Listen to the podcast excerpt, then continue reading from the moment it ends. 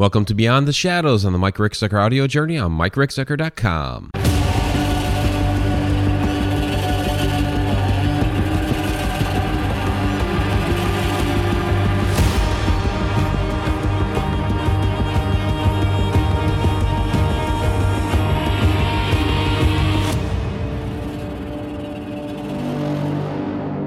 Welcome, everybody, to Beyond the Shadows. I'm author and ghost historian Mike Ricksecker. With me, as always, Shawna Wankel, co-host, not co-hostess, you're the Chashnanigator from Edge of the Rabbit Hole. Your co-hostess here, I guess. I mean, we've kind of made that a thing here on Beyond the Shadows. Yeah. And uh, she's a, also a fantastic writer in her own right. Tonight, we're going to be talking about the different types of hauntings, or at least try to cover as many different ones as we can. So, you know, everybody knows from intelligent and residual haunts. We're getting to the uh, what's similar, what it's different about those. We'll also get to some other ones like poltergeist, demons, uh, and mm-hmm. other sorts of things, interdimensional beings, and a lot of different types of topics, and how uh, I think some people are a little mistaken about some of the di- these different things, and we'll get into some weird theories, and we'll take your questions and all that fun stuff. So I'm excited. You excited? Yeah. She's excited. Yeah, I, I apparently look like I'm a little more amongst the living now. You're amongst the living now? Yeah. All right. I, Tammy said I look like I feel better. Honestly, I thought I was... Oh. I didn't think I was going to make it. Yeah, I see where she I says that bad. Down there. And Maria Craig is in the house. Wow, awesome. Good to see you, Maria. It's been a little while. All right, so let's get into it. We'll start with um, you know, the difference between intelligent and residual haunts. Um, we've talked about some of these different things before, but I think there's other aspects that we can kind of work in here. And like I said, it's kind of a good general topic just to, I mean, we started the, the year last week, but we're still just kind of getting back into things here. So, um, you know, residual haunt basically being a type of haunting that it's more of like a recording, just plays back, it's not interactive with you. It's just a, um, I was about to say a, a ghost of an event that happened, which is really kind of what it is. A lot of footsteps are residual. A lot of footsteps. Do you hear footsteps? You know, unless you tell who or wh- whoever you think is making the footsteps, can you walk over here? And then, you know, you hear footsteps getting closer to you. Maybe. Right. Dan Rovell's down in the chat, too. He was just on Edge of the Rabbit Hole with uh, mm-hmm. his co-author, Larry Eisler. They just had their new book come out today, Ghosts of the Black Hawk War, so be sure to check that out. Great to see you out here, Dan. Um, you know, versus a uh, a intelligent haunt, which is one that you interact with and one that we're able, you know, sit down, do an E V P session, ask some questions, and get some feedback from. So...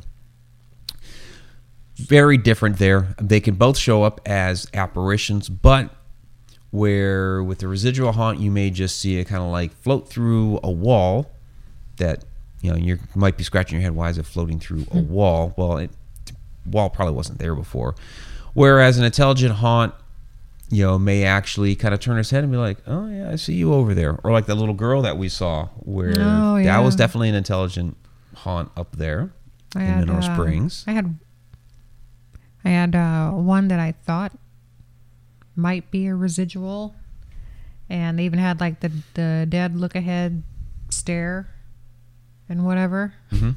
and then and then they turned to look at me. Yeah, and then I was like, okay, maybe it's still residual, you know, maybe maybe maybe just turn its head. That's what it does. And then when I moved, it started tracking me. I'm like, and we're dealing with an intelligent. Well, that's great. Absolutely. I'm here alone with it. I'm excited. That was at the that was at one of the uh, archaeology department buildings, and that oh, was the woman right. that had like the stain of something on mm-hmm. the side of her face, and then the same thing on her apron. Yeah, that was that was before me. That's before I came along. Um, she was creepy. Yeah, it sounds like I've heard the story before, but yeah, that one's definitely a creepy one. Yeah. Uh, Brent Burris says, uh, as far as residual haunts, tape recorder on a loop. Yeah, and there is something known as stone tape theory, where the idea that the energy from maybe it's a tragic event or what have you that gets trapped into something in that area, something, you know, magnetic that can hold like a tape recorder.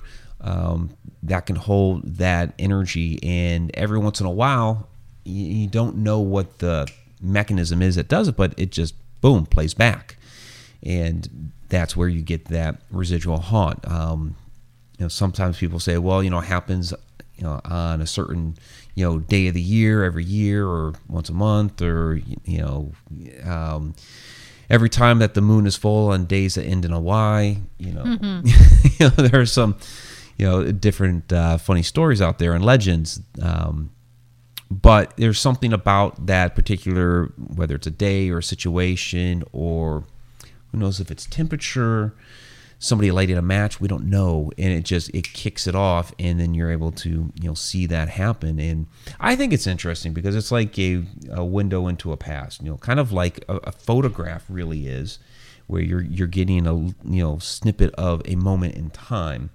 Um, so seventeen, eighteen hundreds further back, they didn't have video recorders back then, but this is like that playback of a video from back at that time.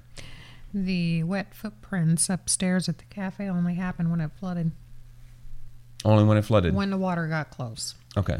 When the water got close to the back of the building, um, is when we started seeing the wet footprints. Okay.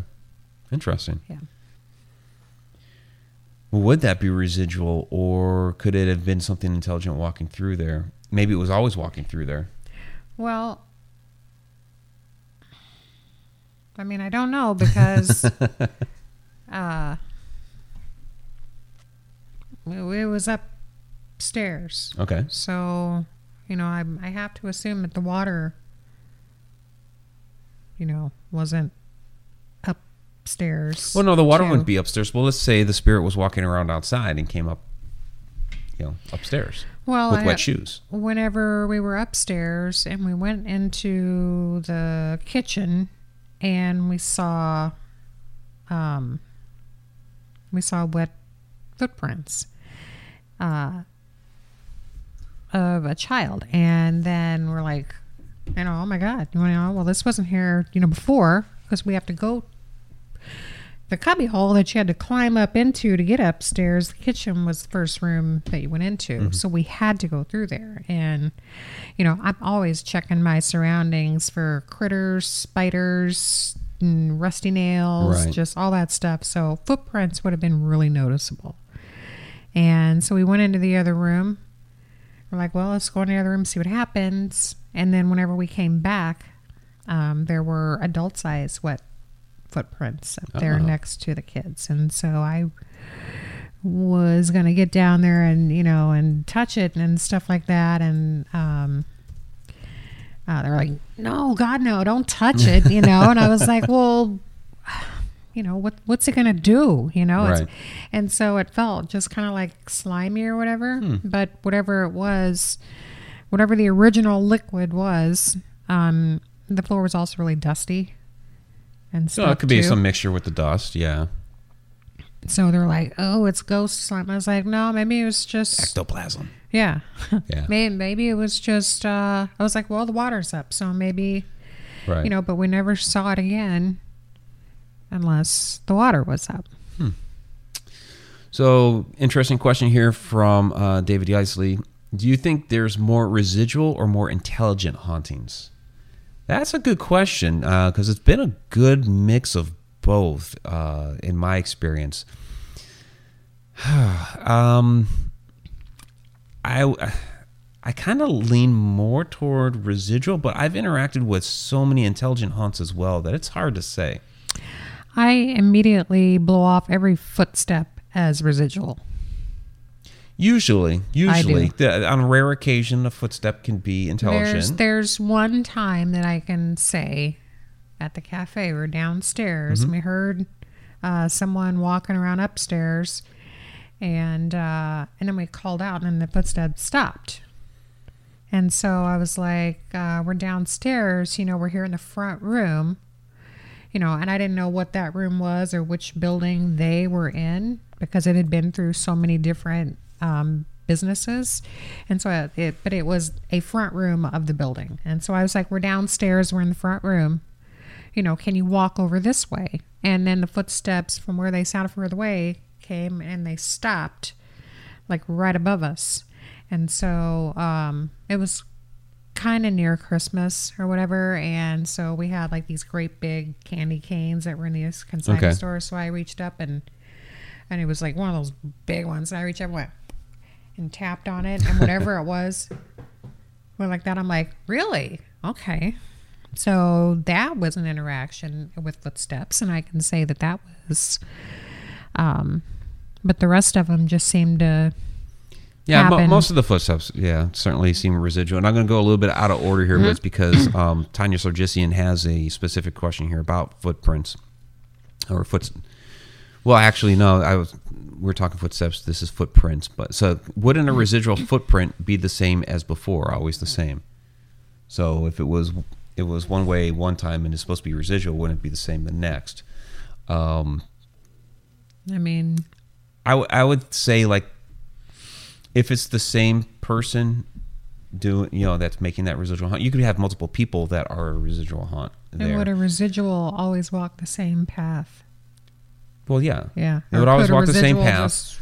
Um, the the one thing that I would say would be different, because you were talking about wet footprints, um, if you know, different moisture levels or whatever outside, and that playback is somehow actually making, you know, uh, something happened in the environment to create moisture within that footprint, depending on, I'd say, temperature, composition of the material that's on the ground, stuff like that would change, might change the consistency of the footprint itself, but the size I would think should probably still be the same.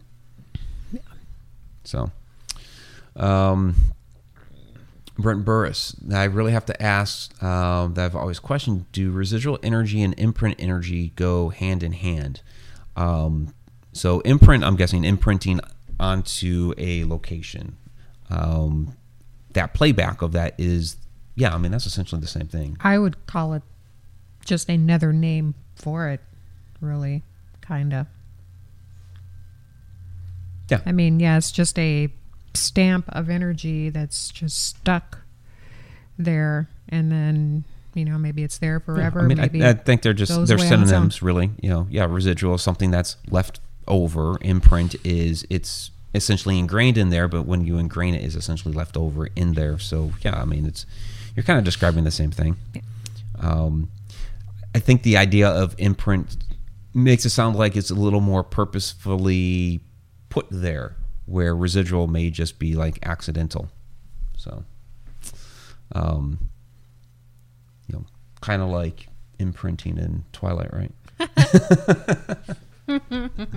So, um, Tom McNicholas asks a interesting question. Your sister's down in the chat, by the way, Sherry. Hi, Sissy. Um, can other spirits make an Okay, can other spirits make a spirit appear, whether it's residual or intelligent? So would another spirit appear because of... So could I guess one spirit make something else appear? Um, so could it make... I, I guess I need a little bit of clarification on the question. So we have an intelligent spirit. Could it try to generate something intelligent or residual? Or are we talking about there's something residual there and something intelligent or residual is created? I need a little bit more clarification. Are we on talking that. about, like, say I'm sitting over here and Mike's not in the room yet, and I was like, hey, Mike, come here. And then Mike comes in like that. Well, that would be intelligent. That would be like intelligent to, to intelligent. That ha- that would not be residual at all. Well, but no. The one thing that I'll throw out there that I think that I do believe is an interesting concept is you can have um, a residual haunt of maybe some sort of tragedy, somebody meets their tragic end, or, you know, maybe they commit suicide, whatever it is, boom, you know, this event happens. But, and that's just trapped energy there that plays back for whatever reason every once in a while. But their intelligent spirit is also there at the same location watching that playback. You know, they could be just, you know, like say, you know, um, Their it is their death, and they are just stuck on watching their death play out over and over and over again. So you have the intelligent spirit watching themselves do this constantly, forever. So So it's certainly possible in that regard. You kind of scrunched up your face on that. Well, I'm... It's thrown people for a loop. If Chris if Chris Nielsen's down in there, uh, back at Silcon during a panel, I threw that one out there, um, and he was looking at me like, whoa.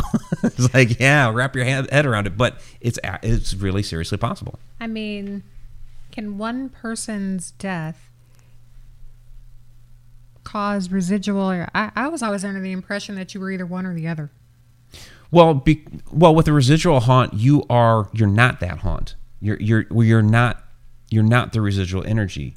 The action that happened generates a recording. So it's like when we go back inside, we're gonna pop on Edge of the Rabbit Hole because we always do that at the end of the night. As I kind of clean things up and put in the right tags and all that stuff, we go back and we watch Edge of the Rabbit Hole. Watching that. I, I'm, I am not that image on the screen. I had been that image on the screen. That is a recording of me, but that is not the live mic. So we were, we were relating earlier. We were relating earlier the residual haunt, like from the seventeen and eighteen hundreds. We didn't have video cameras back then. That it's like watching video from that time. So the actual spirit could sit there and watch that video recorded from whatever, you know, object is holding that recording in the room. Mm-mm. Dun, dun, dun. So Tom McNicholas did clarify spirit making another appear. So I, I, I guess could a spirit make another, or summon another spirit?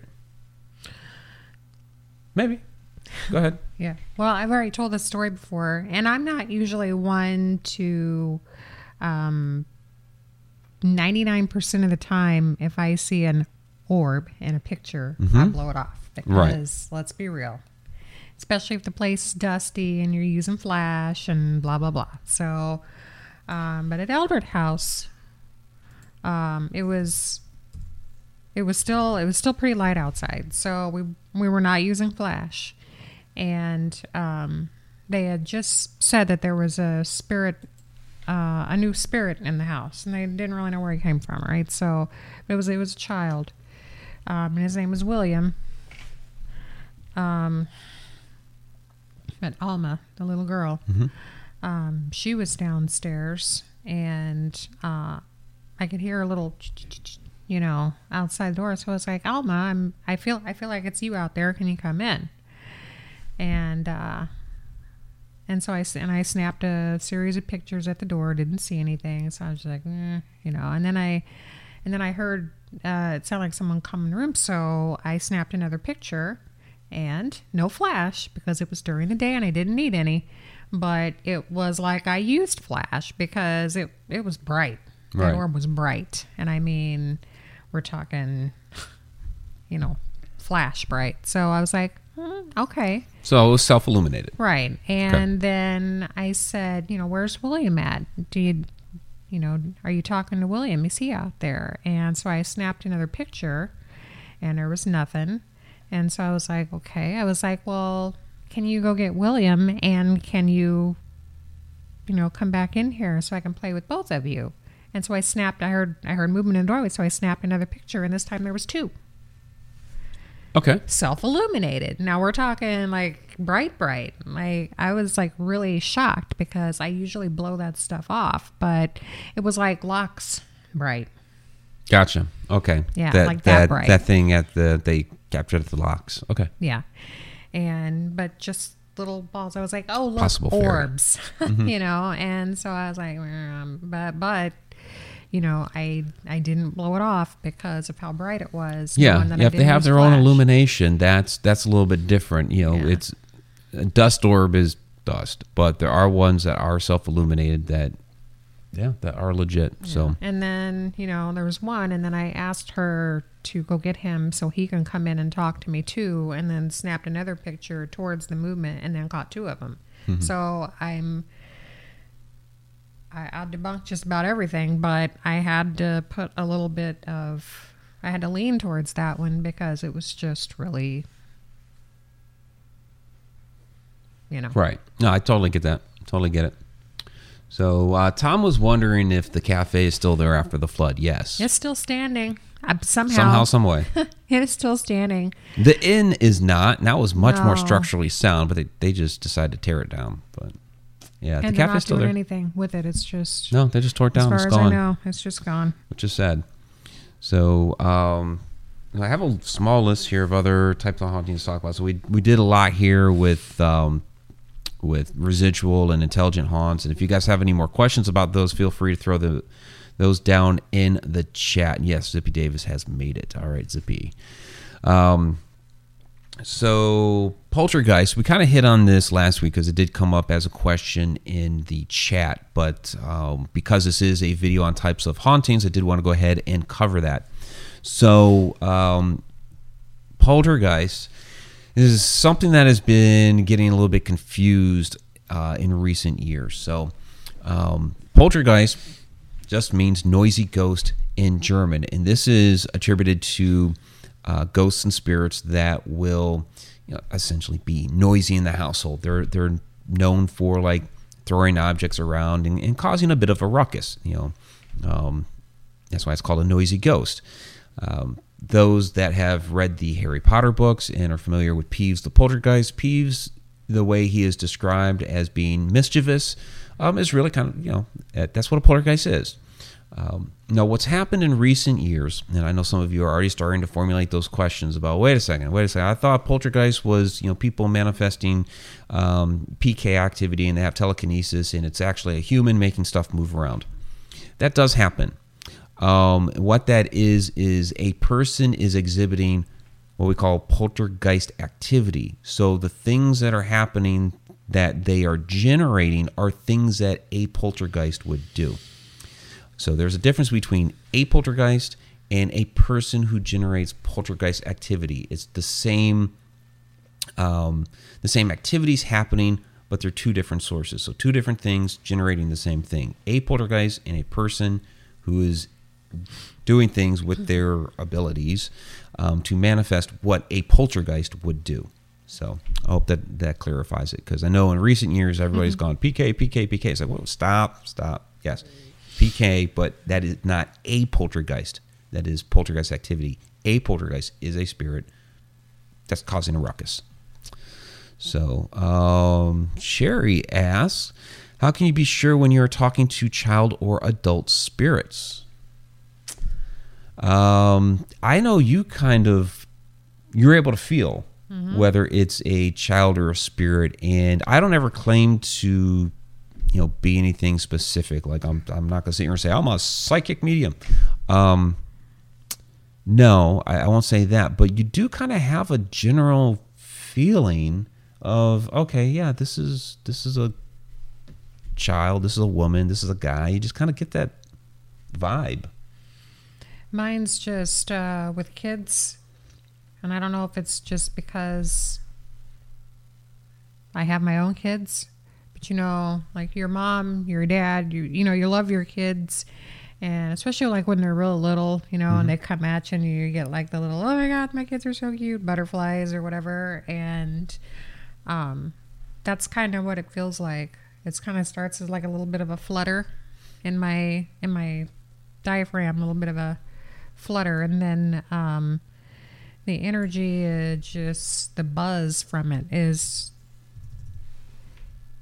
I mean, it's hard to explain it because it's not happening right now, but it's it's it's strong, but it's a different kind of strong. It it feels different. Whereas if it's um, an adult. Um, to me, it, it's a little more of a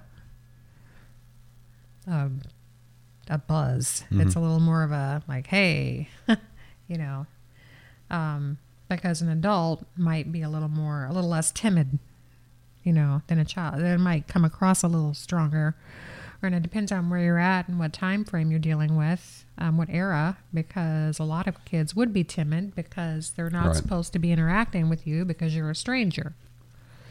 And so the energy is there, but it's just not quite so strong as compared to once they realize that they can do whatever they want and talk to you if they want to. And then and then it's a little, a little bit stronger. There you go. I can feel whether it's male or female too, and I don't know how.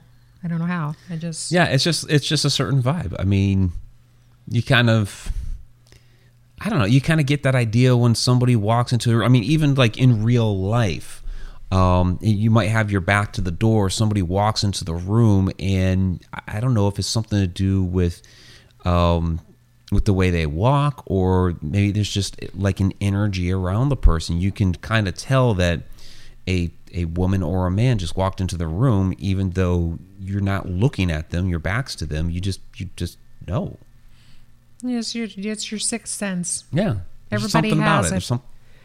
Everybody has it. Just some people are more aware of it and aren't afraid to use it. Mm-hmm. You know, some people bury it. Some people filter it. Some people don't. So. So Sherry asked, uh, your own energy can cause things to happen too, right? And so that's where we were talking about, um, you know, P K activity or telekinesis. Yeah, that is your own energy making things happen. That is what we would call poltergeist activity, which is the activity that a poltergeist um, makes. Um, a person can do that too. Um, just, again, I, I like to try to clarify that um, that is when somebody manifests that with their own energy, that is not a poltergeist, but they are creating poltergeist activity. So again, two different things doing the same thing. Like at the cafe um, that night that psh, all hell broke loose.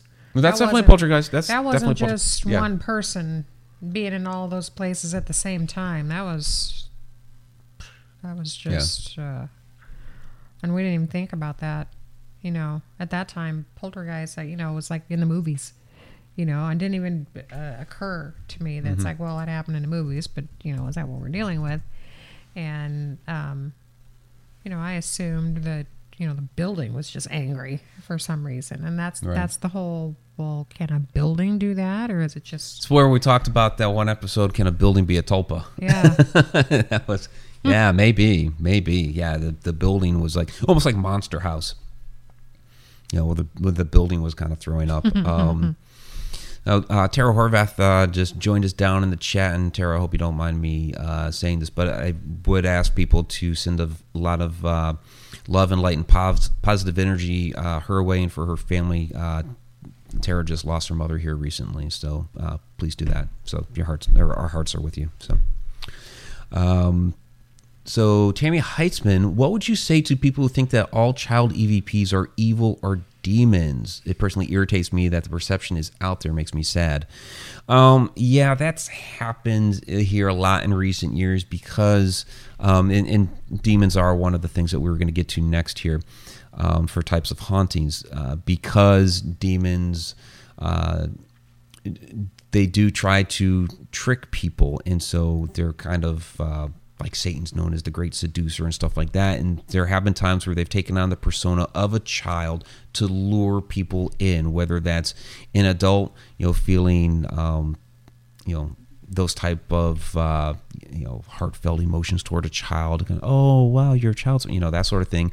Or to another child as like a playmate, and they lure them in, and then, you know, the demonic uh, infestation starts to happen. That does happen. Um, but people have, again, tried to make that out to be every single case is, oh, it's a child, it's a, it's a demon, you know, it's, it's taking on the persona of a child. It's like, demons are few and far between. Yes, it has happened, but it's not happening around every corner. Not every child spirit that you run into is a demon in disguise. So, in fact, they're usually a child spirit. So. You know, it is sad, though. I don't like the idea of... of children being, you know, but how do I know what it, just because it looks like that to me doesn't mean that it looks the same to them. So what I see is some dark, scary, abandoned building may not look that way to them. I've never had one tell me they were scared. You know, I've never had one, you know, want me to, you know, or be like, oh my God, help me, mm-hmm. you know. Um, I've heard some residual energy interaction between a child and an adult piss me off, but, um, I don't think, I didn't think it was happening in real time. And so, you know, I would like to think that if something bad was pretending to be a child, that I would feel it the same way that I do whenever my, you know, inner voice tells me, nope, nope, don't go in there, don't go in there right now.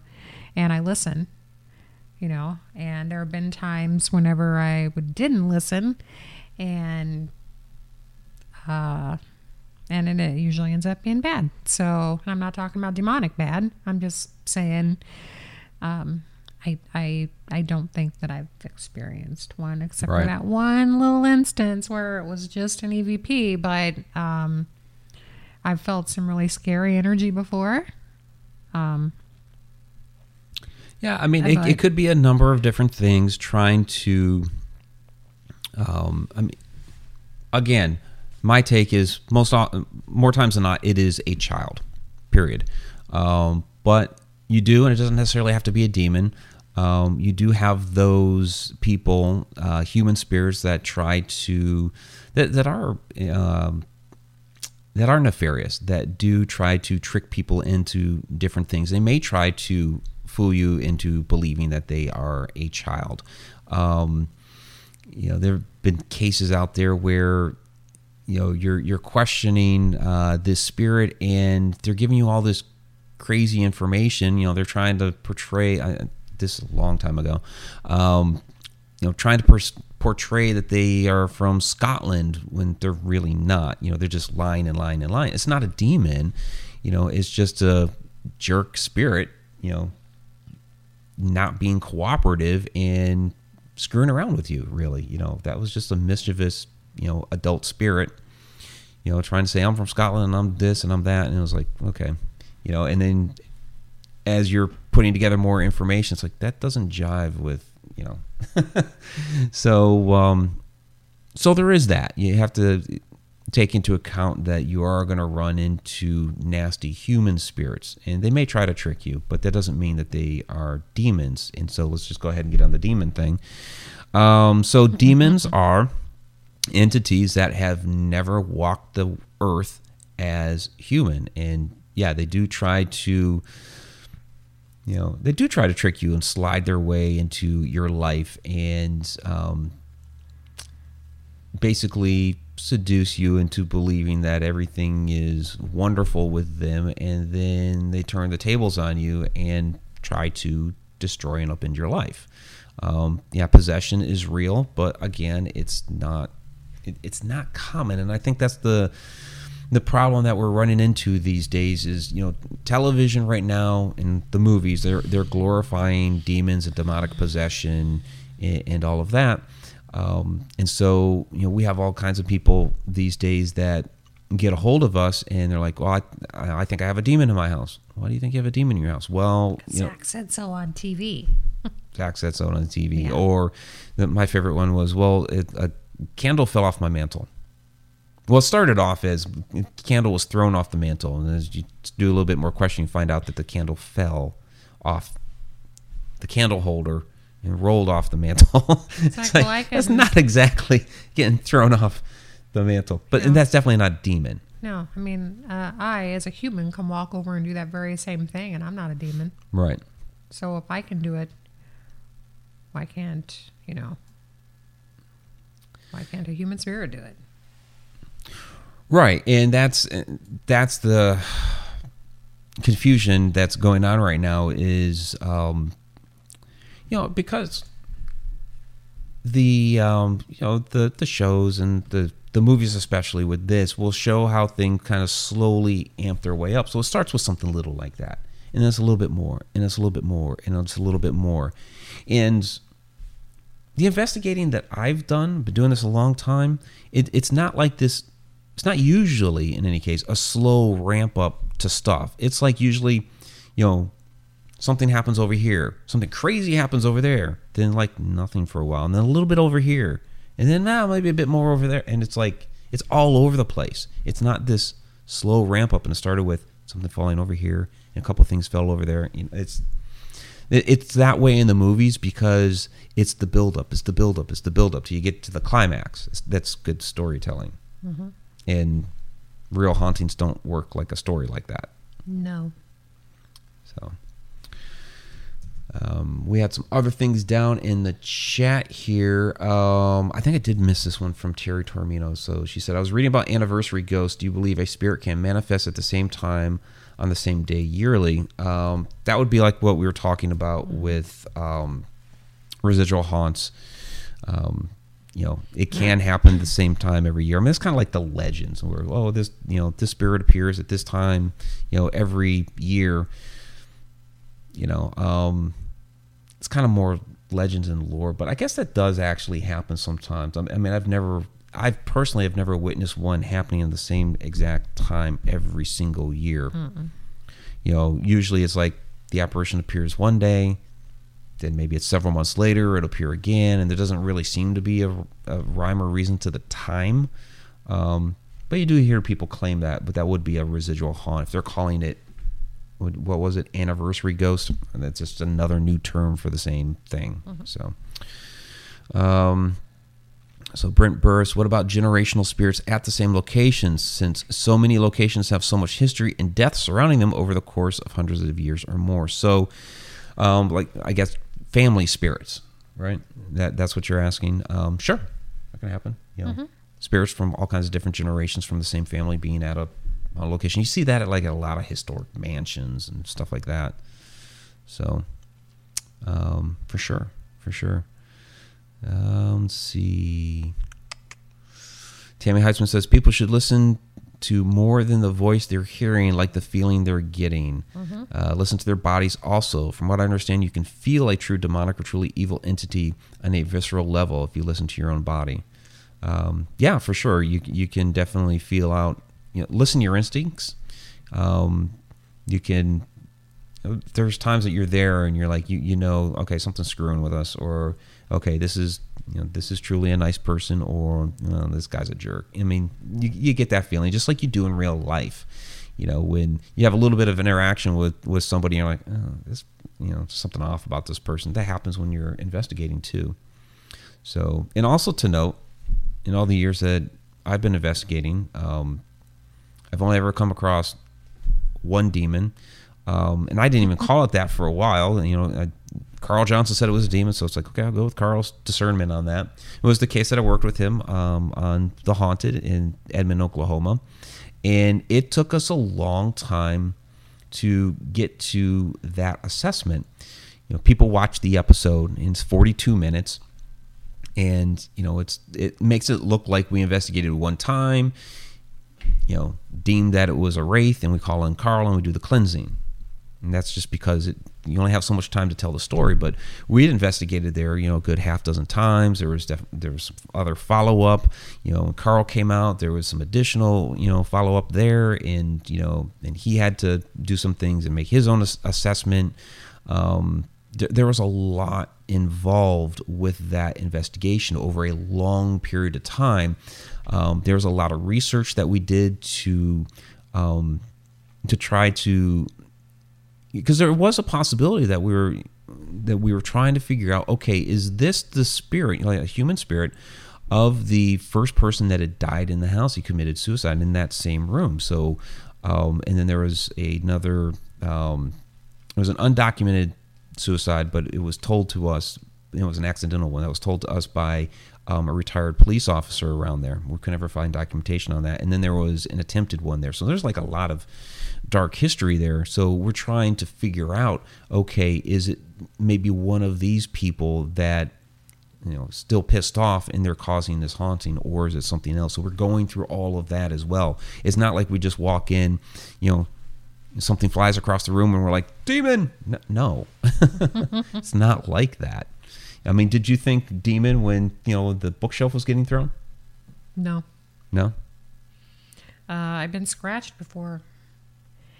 And, you know, it didn't occur to me that that was a demon either. It could have been, maybe I wasn't paying attention to someone when they were trying to get my attention, and they didn't realize they weren't intentionally trying to scratch me, but just trying to get to my attention. And that's just how it translated into my reality. So, um, and yeah, it kind of hurt, you know, a little bit, but, um, I didn't feel anything, you know, malicious coming from it. So whatever happened, I was just like, uh, ow, you know, right. It's like, don't, don't scratch, you know, that's, that's not okay. It's not okay.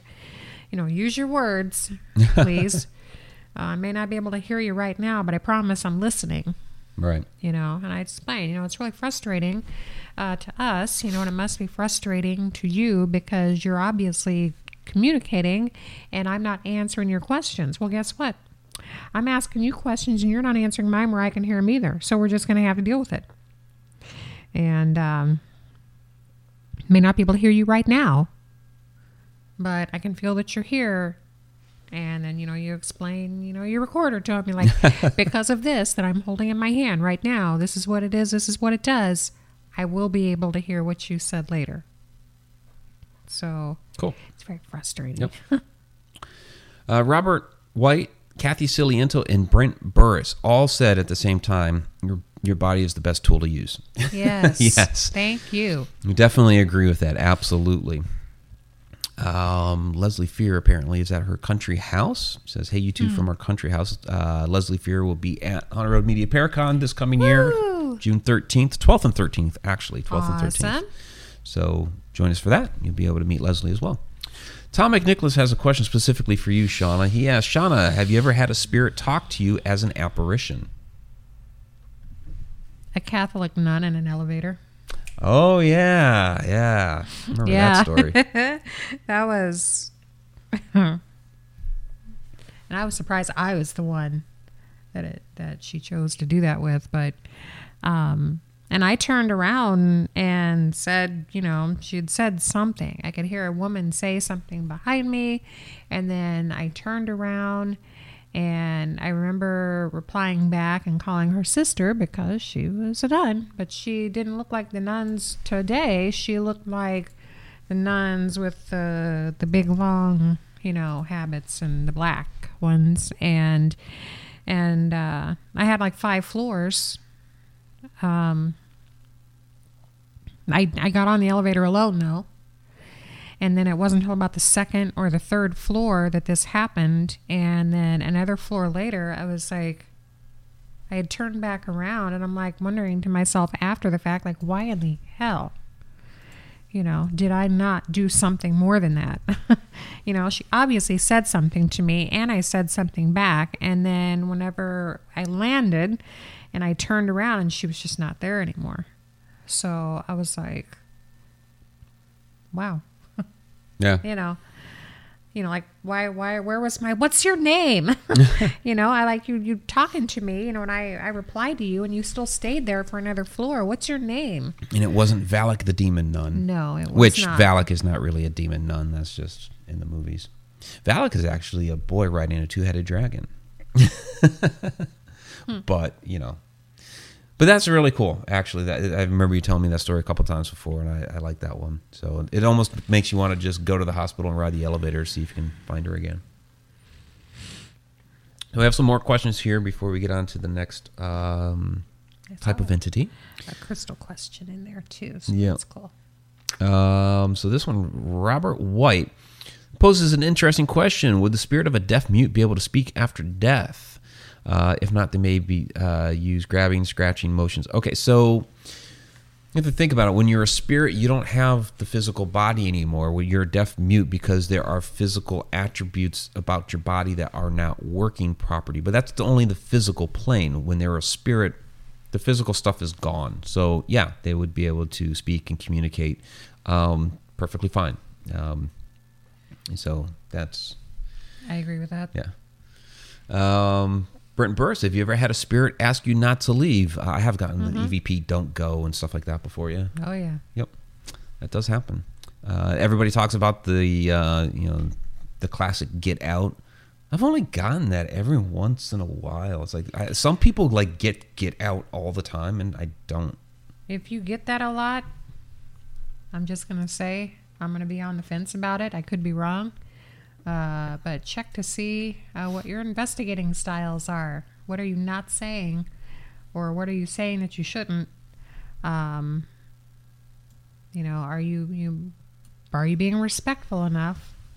You know, did you ask permission to go into their home? You know, it's, it's just, it could be any number of things. Or they could just be tired of, you know, our particular realm and just don't want to be bothered anymore. Um My very first E V P was a get out. Was it? We didn't hear it at the time, but it was at the cafe, our very first investigation. Hmm.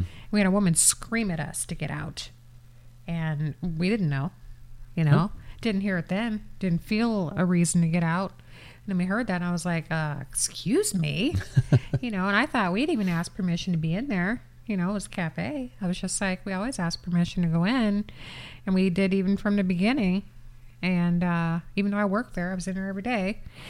And so we asked permission, but um, we've had um, spirit had a, there was more than one spirit in the place. One of them was not nice. And then the other one was like, please just go. Right. You know, okay. So. Well, did you go? Yeah. Well, no, because we didn't hear it until after the fact. Oh, you're so. You're checking afterward. Okay, yeah, gotcha. Never really gotcha. Did the you weren't burst. Doing like a burst. Okay. Yeah, that that really wasn't a thing until you. Oh, I thought you had to do a burst E V P session. Yeah, I never really thought about it. Yeah. We always. Uh, I've been doing that for my, my, years. My my Sony was always full, and I didn't want to waste. Okay. You know, so we just gotcha. Did the whole all at one time until it. Yeah. All right. So um, we were briefly talking about demons there and kind of their manipulative tactics. It did bring to mind real quick, Jinn. Jinn would be another type of um, entity that's a trickster type entity. Um, there are some that will attribute a lot of different hauntings to, to Jinn, and I I don't like using them as a catch-all. I do believe that they are entities that exist, and they are a type of interdimensional entity, but I don't like using them as a catch-all. Um, that said, I don't know a ton about them. Um, basically, they are... Um, I, if you go back into like Arabian legend and lore, um, that's where you'll find the jinn. I mean, basically a genie, right? Okay. Um, and, you know, they have a lot of those different interdimensional qualities. You can't say that they're... A lot of people say they're like evil, bad, but they're, they're a mix. They, um, like I said, they're like trickster-type entities, so there are times where they feel quite fine being good, and then other times they'll kind of turn on you and then start doing, you know, terrible things. So it's kind of a mixed bag with them. Um, Rosemary Ellen Guiley um, had a lot of books about Jinn. So, um, so I also threw down in here. Well, um, there's shadow people. We're going to be talking about shadow people like all next week. So I don't really want to get deep into shadow people here. Again, another type of interdimensional being, and there are different ways and forms that they like. A true shadow person, I mean, quote unquote, true shadow person is an interdimensional being to me, but there are other shadows that appear that are not necessarily true shadow people. Uh, but we'll get into all that stuff next week on both um, Edge of the Rabbit Hole with Carl Johnson, and then Beyond the Shadows will be a shadow person uh, episode. And so just boom, a shadow person week, because A Walk in the Shadows, my new book, is coming out. So. Um, but I thought I would throw in here a couple things like spirit guides and angels, which are not necessarily hauntings, but um, they are spirits that can certainly interact uh, in your life. And we were talking a little bit about it um, last night, because I was telling you about some things that my mother had was talking to me about yesterday morning when, because I was in Ohio uh, yesterday. And so sitting down, uh, having breakfast with her, and we got into some topics of, of religion. Um, but last night, you and I, we started there, and then we got a little bit on the topic of angels. And we related, I was talking about how, you know, a lot of these different, you know, cross-culturally, um, they call them different things, but they're essentially the same. So, um, you know, angels are supposed to be like, you know, the messenger. So um, if you look at, Uh, you know, mythology like Hermes and Mercury, and you know, those were like the messengers of gods of, of those cultures, and so it's kind of like all the same thing, just different um, names assigned to them. But you know, you you have like, excuse me, guardian angels that you know are supposed to be looking out for you. But then you hear stories of.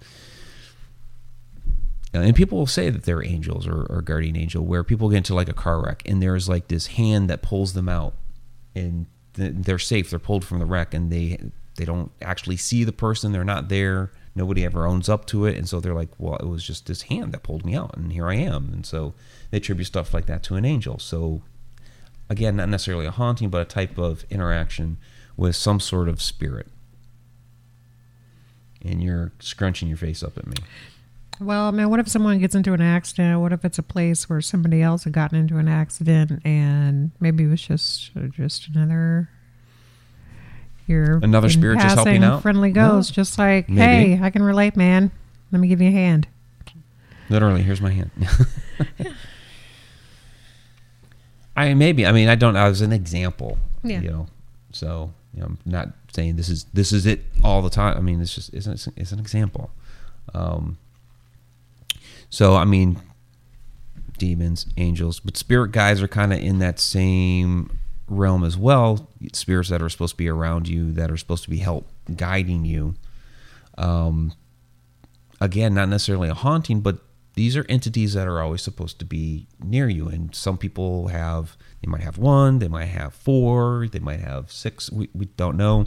We had Rob Gutrow on Edge of the Rabbit Hole last week telling us that you might have some pets as spirit guides.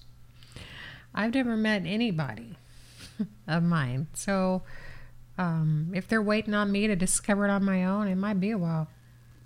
I I just, I feel like, I feel like if someone is assigned to you, that they should just, I don't care how, you know, whether it's in a dream, whether, you know, you, they show up, you know, face to face, whether you, however, I think they should just tell you. Well, that would be too easy though, right? Because if they're waiting on me, they might as well get somebody else. Because I just, like I said, if I have one, like all these people, oh, my spirit guide's name is blah, blah, blah. Well, I don't have that. Well, I mean, I don't know. I mean, I've, and I mentioned it last week, that I've twice been told that I have ten spirit guides by two different people at two different points in times. They didn't know each other. It was in two completely different states. Um, I don't know. Um, maybe it's true. Maybe it's not. Um, I've never sat down, like had a round table discussion with them and been like, hey, Biff, hey, Josh, hey, Maggie, you know, hmm. come on.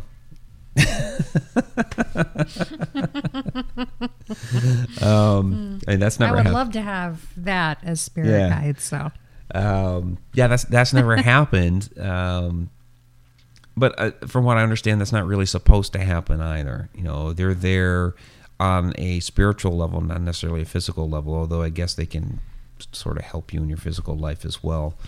Um, yeah, it, it doesn't. The whole roundtable thing doesn't. It doesn't work like that. But what I find interesting is two different people saying ten, and ten is one of those numbers, if anybody's into numerologies. It's one of those numbers that's always followed me around, you know, and there's a few of them that are like that. So it's like, yeah, okay, there might be something to that. Um, but then you hear stuff about, um, you know, the universe speaking to you, and you're getting different signs and things like that, and that might be one of those spirit guides. Hmm. You know, that's trying to reach out to you and throwing you those different signs. I've been a little bit distracted. Sorry, universe. Okay. I just don't. I don't know. So, um, Robert White asked if the book was available on Kindle. Yeah, uh, it's available for it's available for pre-order right now. Do not try to. You can pre-order it Kindle on Amazon. That's fine. Don't try to pre-order the paperback on Amazon right now because they have it all screwed up there. You can pre-order paperback on uh, Barnes and Noble right now, so that's fine. Um, and then everything will go live next week. So, um, what was Brent saying about drinking with the spirit guides? The spirit guides drink. The spirit guides drink, okay. Wow, okay. Maybe they do. I don't know. I don't know. You'll hear different stories about like uh, ancestors being spirit guides, and like I said, Rob last week said um, the uh, the pets. So I mean, there's a lot of different concepts and ideas about spirit guides. Um, we could talk about fairies real quick and your stuff disappearing from the from the bathroom. So there's also those types of entities, possible hauntings. As well, you know, stuff starts disappearing because I've had that happen, um, and not it's not even necessarily like a fairy or a gnome or whatever. Um, we've had that with mischievous. Um, it's mischief, mischievous child in a uh, house we were investigating probably like almost ten years ago, and uh, the the one guy that was investigating with us had made the remark, you know, if you want to play my play with my keys, go ahead and take them. His keys ended up disappearing, and at the end of the investigation, you know, we're running around the house trying to find the keys, trying to find the keys, trying to find the keys, cannot find them anywhere. Um, looking in the equipment bags and cases and all that, nothing, nothing, nothing. And finally, um, he realizes, hey, at first we didn't realize, oh, yeah, the keys are gone because he said something about it. But it finally hits him, hey, I had said something during that, you know, one E V P session, you know, if you want to play with them, go ahead. And so he finally said, um, hey, if you took my keys, I, I need them back, you know, please give them back now. Mm-hmm. And we ended up finding them in the one case. And it's like, we checked that case three different times beforehand, and now suddenly they're there. But you've had that happen where the keys suddenly manifested like right in front of you. Yeah. Um, well, I yelled. I was like, look, you know, I need my keys right now. You know, so if you're not going to, you know, basically, I'm going to give you to the count of three. I want my keys right now. And I'm not waiting anymore. I'm not messing around. You know, I'm basically one, two, three. And then they were just on the other side of the table from me, long ways. Um, they were, there was nothing on the table, but that was, they were on the table is where I left them. So, and I basically, all I do is leave the room, and I came back and they were gone. I'm like, no, I gotta go. I don't have time for this crap, you know? So whatever you're doing, do it another time, you know, just, just now, not now. And just, they were just there. There was no puff of smoke, no flash, no glitter, no nothing. There was just, there was no like a little zipper opening, like the portal or right. whatever, however they do it in the movies. It wasn't anything like that. It was all of a sudden my keys were there and sliding across the table at me. And then I was like, I'm going to have to process that later. Thank you. Thank you. Got to go. You know, I was yeah. like, ooh. Mm. So Tim Schoen has a question here, and we'll wrap it up here in a moment. Um, oh, and Tim Schoen. So we got to do this. So this episode of Beyond the Shadows is brought to you by Haunted Road Roast. It helps you hunt ghosts. There you go. So Tim asks, um, oh, is it possible for your deceased loved ones to become spirit guides for you? That Yeah, that's kind of what we were talking about. Like you might get a uh, ancestor as a spirit guide.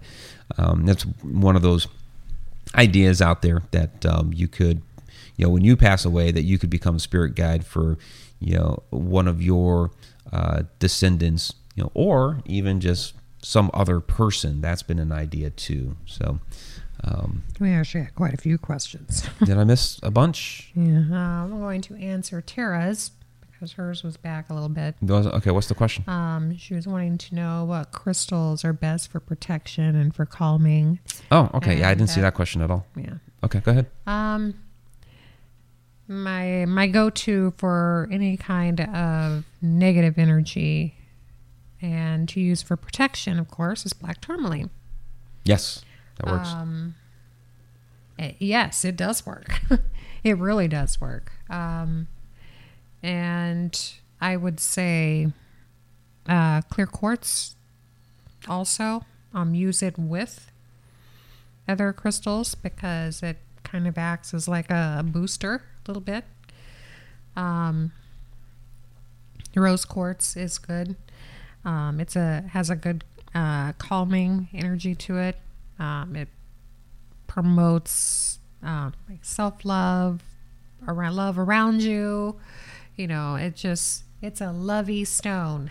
A lovey stone. A lovey stone, yeah. Um, nice. But it has a really calming, a calming effect. Um, um, selenite's good. Yeah, yeah, especially Selenite, after the fact, um, after you've done an investigation, you use one of those wands to kind of pull that yeah. energy off of you. Uh, yeah. Selenite also, keep some selenite next to your bed because it's supposed to promote... Um, keeping nightmares away. Uh, and I and I did give somebody some, and they did say that it works. It works for them. You know, does it work because the crystal is working, or could I have given them any crystal and said, well, this helps with that, and then mm-hmm. so they're, you know, mine, you know, says. So that's the thing about crystals. too. Um, you know, you can pick a rock, you know, out of the street. And if you really, really, really, really, really believe that that rock is going to be, you know, a positive influence in your life, then it is. But right. It's like, well, they say, well, I don't have sage. I don't have white sage. What else can I use? Well, use cooking sage. It's not white sage. It's cooking sage. It's, but it's the same concept. Um, you know, you make do with what you have. And then you focus your intent on it to work. If you don't think it's going to work, then it's just a pretty rock. You know, you have to, but but one thing that I do notice about, you know, crystal, like someone say, oh, this one works really well for this for me. And then, you know, I, you know, I really get a buzz when I pick this one up, and then I'll pick that one up and I don't feel anything. So, you know, I do believe that certain crystals vibe certain ways with everybody. And not everybody is going to be the same. That's how I pick my crystals out. I don't just go, oh, well, that one looks pretty. I like the shape of that one. Right. You know, I got to be kind of touch on, and one of them will give me a zing, and that's the one that I pick. That's how I pick them. It's just how it vibes with you. That's how you, that's how you should do a lot of things in life, not just crystals. If you feel it, do it. If you don't feel it, don't do it. And just for reference, we do have an entire... Uh, Inside the Upside Down episode before we became Beyond the Shadows on uh, crystals. So you can go to the Honor Road Media channel on YouTube and check out that video, because we covered a lot of different crystals and their uses and all that in that video. So oh, and all Apache right, Tear. Apache Tear is a good one for processing grief. Okay. Yes. Cool. All right, let's go ahead and wrap it up. Absolutely appreciate everybody being out here tonight on Beyond the Shadows. Of course, this will get uploaded here um, probably Sunday. It'll get uploaded over the weekend uh, on the YouTube channel, so you can get the full thing. Um, and, uh, yeah, that's the way we do it now. So, if there are any questions that we didn't get to, just send, it, send them in a message. Yeah, you can message us. That's fine.